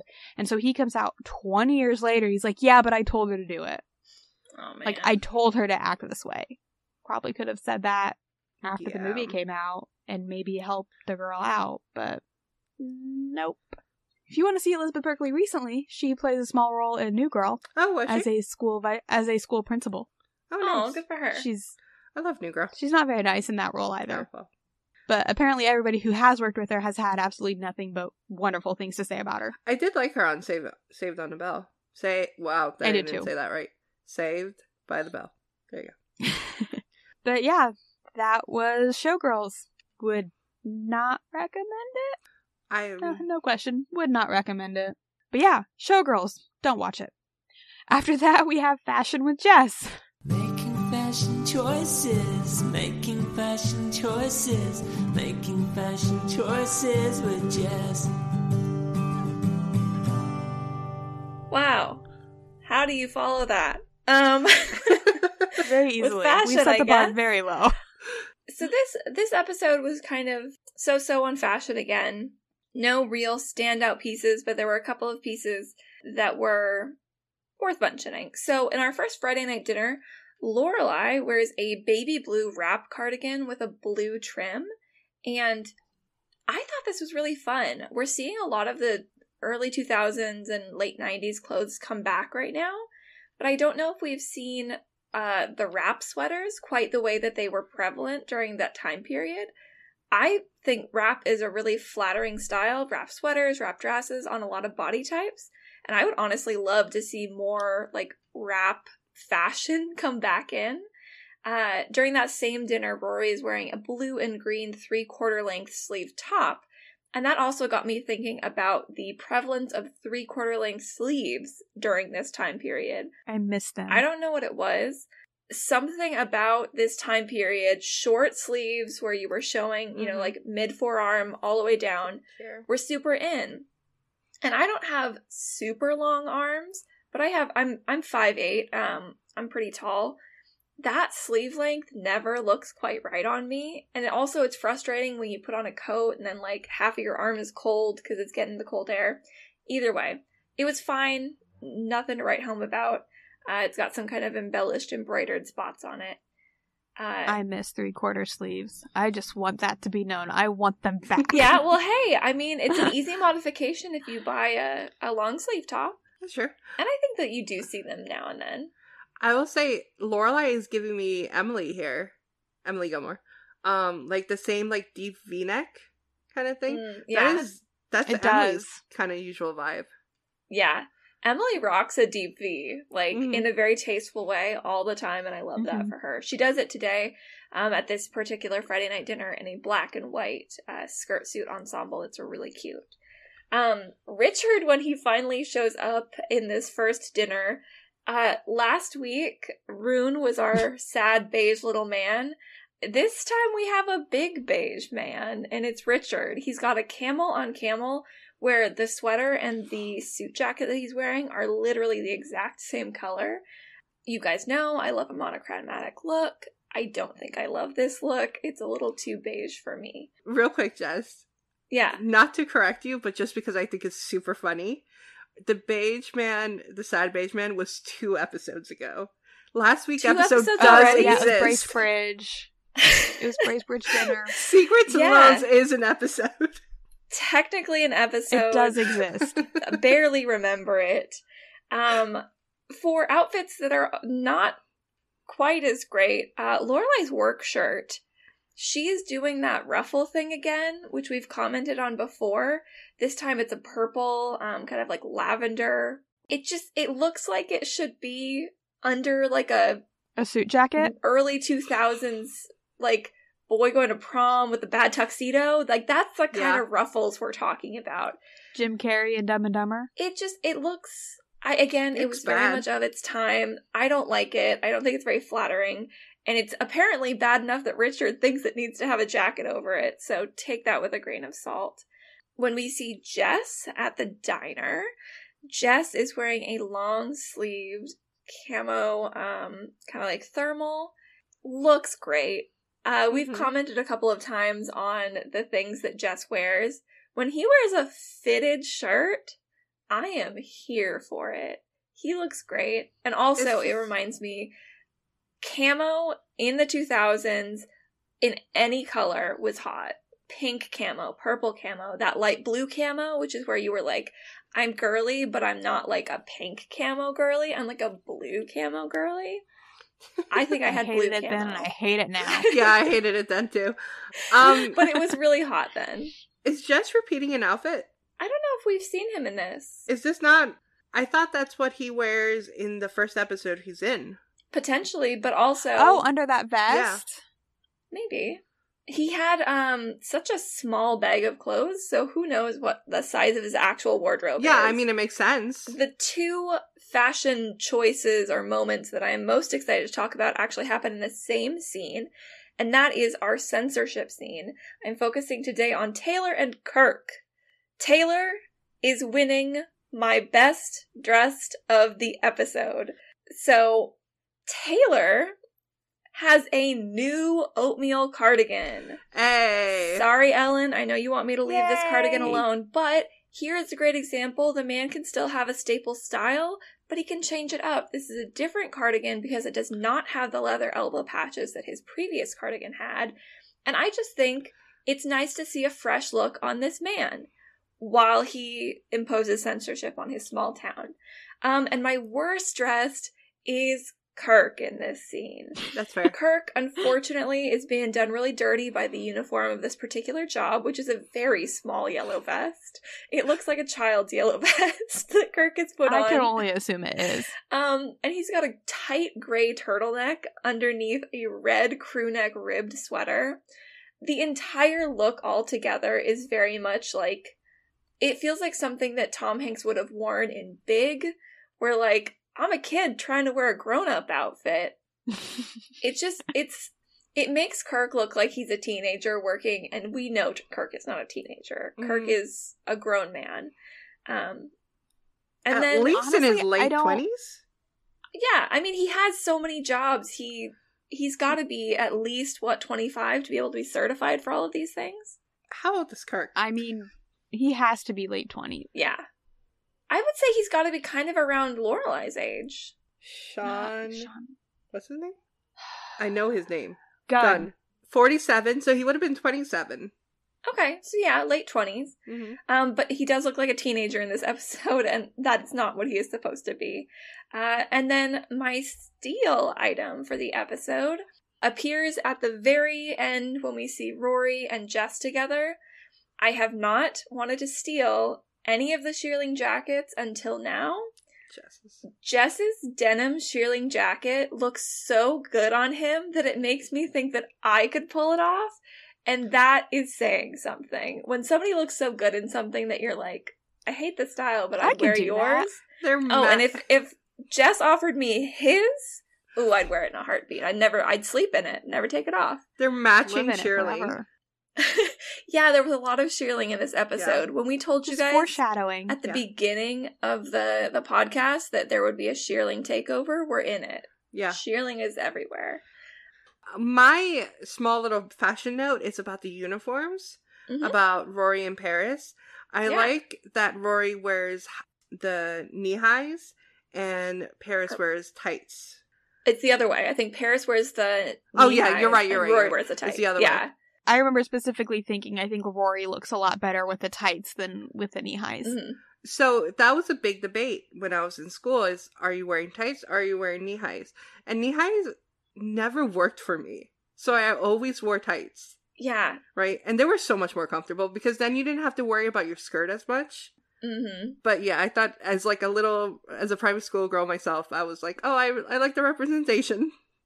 Good. Yeah, I was hoping because I feel like when we have episodes where we have a lot of Chilton, Mhm. I don't have a lot to comment on because they're all wearing uniforms, but they are Mhm. always subtly wearing slightly different uniforms Yeah. and wearing them in ways that kind of show off their personalities. So thank you for your little input there. Uh, but yeah, Yes. that is my my best, my worst, and my steal of the episode. Uh, shouts out to all the Taylor stands out there. Your boy finally won. We had to hold out for a long time, but it's finally his turn, his chance to shine. Kirk with the worst, Jess with the steal. So, after fashion, we have Stars Hollow Speaks. All right. So for Stars Hollow Speaks, we actually have uh, some comments on the Bracebridge dinner. So two episodes ago. Last episode did exist. And it's there's two comments. First from To Earth from Pluto. Love it. Another fun podcast, ladies. Thank you very much. And then from Yay. Give Me My Coffee. Commentary on the Liz tip. Commentary on the Liz tip? Yeah. Hmm. Commentary on the Liz tip. Uh, she has been a mess, and I think the reason she doesn't want Jess to move back home is because she knows she is unfit. Luke is the one who fixes her messes, hence sending Jess. We see the projection later on on TJ when she gets pregnant with Doula, terrified she will screw up this baby even though she's in a more stable place. That's a good point. Yeah. We could definitely like give her that benefit of the doubt of like maybe the reason she didn't want Jess home was because she knew at this point she could not handle Jess. Rather Yeah. than she just and that did he's not doing want better Jess. with Luke. Yeah. So thank you so much Makes sense. for those messages. Sorry we missed them the first time around. We also got some messages from Lori on Instagram. And Lori said, I just started listening to your podcast. I have a few behind the scenes things I've learned about while following other TikToks and podcasts. Um, so TikToks from Valerie Campbell, the key set costumer for Gilmore Girls for most of the series. Her TikTok, she watches all episodes live and discusses behind the scenes goodies and more. Drella, played by Alex Borstein, was originally cast as Sookie. Alex does come back for a couple of episodes as Miss Celine. I know that I'm looking forward to Miss Celine. I love Miss Celine. Miss Celine is wild to me. Um, Miss Celine is Emily Gilmore's personal stylist. She knew classic Hollywood celebrities like Marlene Dietrich, Ginger Rogers, Olivia de Havilland, and Marilyn Monroe. She helped Emily decide on a wedding dress for Emily and Richard's vow renewal. And Alex and Jackson were married in real life from 1999 to 2017. Oh, So I didn't. I never knew they divorced. I'm Yeah, actually I I sad now. I didn't know they divorced either. Well, thank you, Lori. Sad. Um, and I bet that that is the person that I have seen pop up on TikTok. So thank you for sharing her name, Valerie Campbell. If anybody else is a Gilmore fan on TikTok, it's really interesting to watch her stuff because she was there and she remembers. Cool. Very cool. And then final, a little bit of feedback for today's episode when we asked your opinions. Um, we heard from Lisa. She says, the nuance of complicated, imperfect people is executed so well in this episode. How infuriating Richard comes off with Lorelai at work in the car, even if he did have some valid concerns. I'm almost on board with Lorelai's confrontation. But that last scene, after lying to Emily about eating and sitting alone in his office, my heart breaks for him. Yeah. Says, I also enjoy the observation that Lorelai and Emily drink the number, the same number of cups of coffee in the morning, and the censorship storyline is less amusing in our current climate. Agreed. Definitely. I gotta say, three out of three Yeah. agree there. The same number of cups of coffee. Plus one, because they both. Plus yeah, one. they they both have three cups. Oh, they both get they one get right one- yeah. afterwards. So it's actually four. Oh, yeah. Uh, but yes, Lisa, thanks so much for writing in. Hard agree with all of that. Yeah. Thank you to everybody who wrote in. Um, Mhm. We love hearing about specific things from episodes. We love hearing general thoughts. So please keep them coming. hmm yep. keep them coming. Don't forget we have email, Twitter, Instagram. They'll all be listed at the end of this, at the end of the episode. Yep. Or also reviews. Reviews are good too. Yes, They are we very love good. reviews. Review us on. Oh, and we actually just got our podcast onto Amazon's podcast service. So Yes. another place for you to listen to us if you listen to a podcast there. Well, to end up this episode, as always, we talk about coffee. Mm-hmm. And I have a question for you guys. There is a thermos in the beginning of this ep well, not in the midway through this episode that Rory has. Are we counting that as a cup of coffee? Does she drink out of it? She takes it with her. She does not sip. But it is implied like Doesn't drink. that she has it, yeah. We have to do on-screen sips. I think that's kind of our rule, right? yeah. So if we don't count it, then Rory only had one cup of coffee and Lorelai had two cups of coffee. So a coffee light episode. An on-screen coffee light. We know at least three cups were had before our count starts. On screen. I was almost going to say we should do a coffee count for Emily this week too. I, you know what? I I toyed with it. I was like, Emily drank four cups of coffee, but technically she only drinks one cup of coffee on screen. yeah. Mhm. So. And then screams for another. Yeah, but yeah. So coffee light. Next week's episode is oh doesn't have any coffee or too much coffee. I think next week we have baskets. So Yes. that is Oh. extremely a tisket, a exciting. tasket. I love It's- that episode. It's like so exciting to be getting into the episodes that I've been actively waiting for since Right? we started the podcast. But yeah, that this was this episode. Hopefully, a little bit more memorable than last week's episode. I mean, it definitely happened. yes. it definitely did There's happen. no question It there, did. at least. she does have a car at this point. Hmm yes. And just a reminder, next week we are off. We are n- Yes. not going to have a new episode, but we will have a new episode the following Thursday. And thank you Yep. to everybody uh, who has been super cool with us and our new schedule. Just gives us a little extra room to breathe, and we really appreciate it. Yep. So thank you for listening. I was Sandra. I was Jess. and this is Emily. We'll see you in two weeks. Bye. Some- Bye. Bye. Thanks again so much for listening. As always, we do love to hear from our listeners. You can reach us on Instagram at Town Meeting Pod, send us an email at townmeetingpod at gmail.com, or you can now support us at buymeacoffee.com slash town meeting. Thanks, guys.